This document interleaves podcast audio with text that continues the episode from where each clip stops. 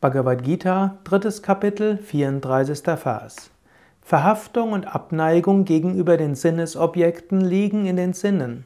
Möge niemand unter ihren Einfluss gelangen, denn sie sind seine Feinde.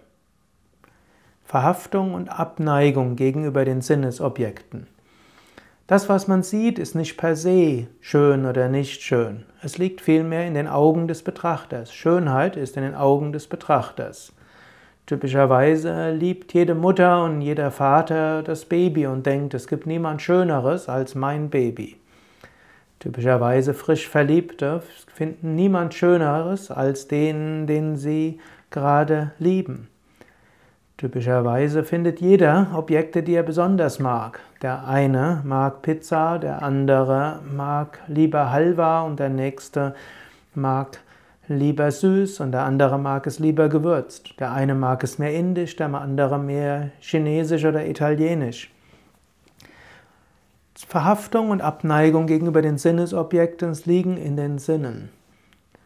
Es ist gut, hm, sich seiner Wünsche bewusst zu sein. Und es ist auch okay, seine Wünsche auch bis zum gewissen Grade zu befriedigen. Es ist aber wichtig, nicht verhaftet daran zu sein.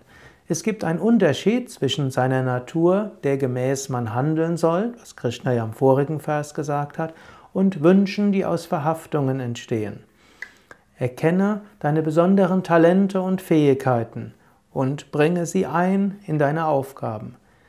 Löse dich aber von zu konkreten Wünschen, löse dich von der Verhaftung an Sinnesobjekte, an konkrete Vorstellungen, an konkreten Vorstellungen, wie Menschen dich zu behandeln haben, wie die Situation sich zu entwickeln hat, wie du gelobt oder geführt oder sonst wie werden sollst.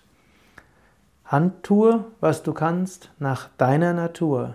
Löse dich von Wünschen und Verhaftungen und erkenne, jeder Mensch nimmt die Welt etwas anders wahr.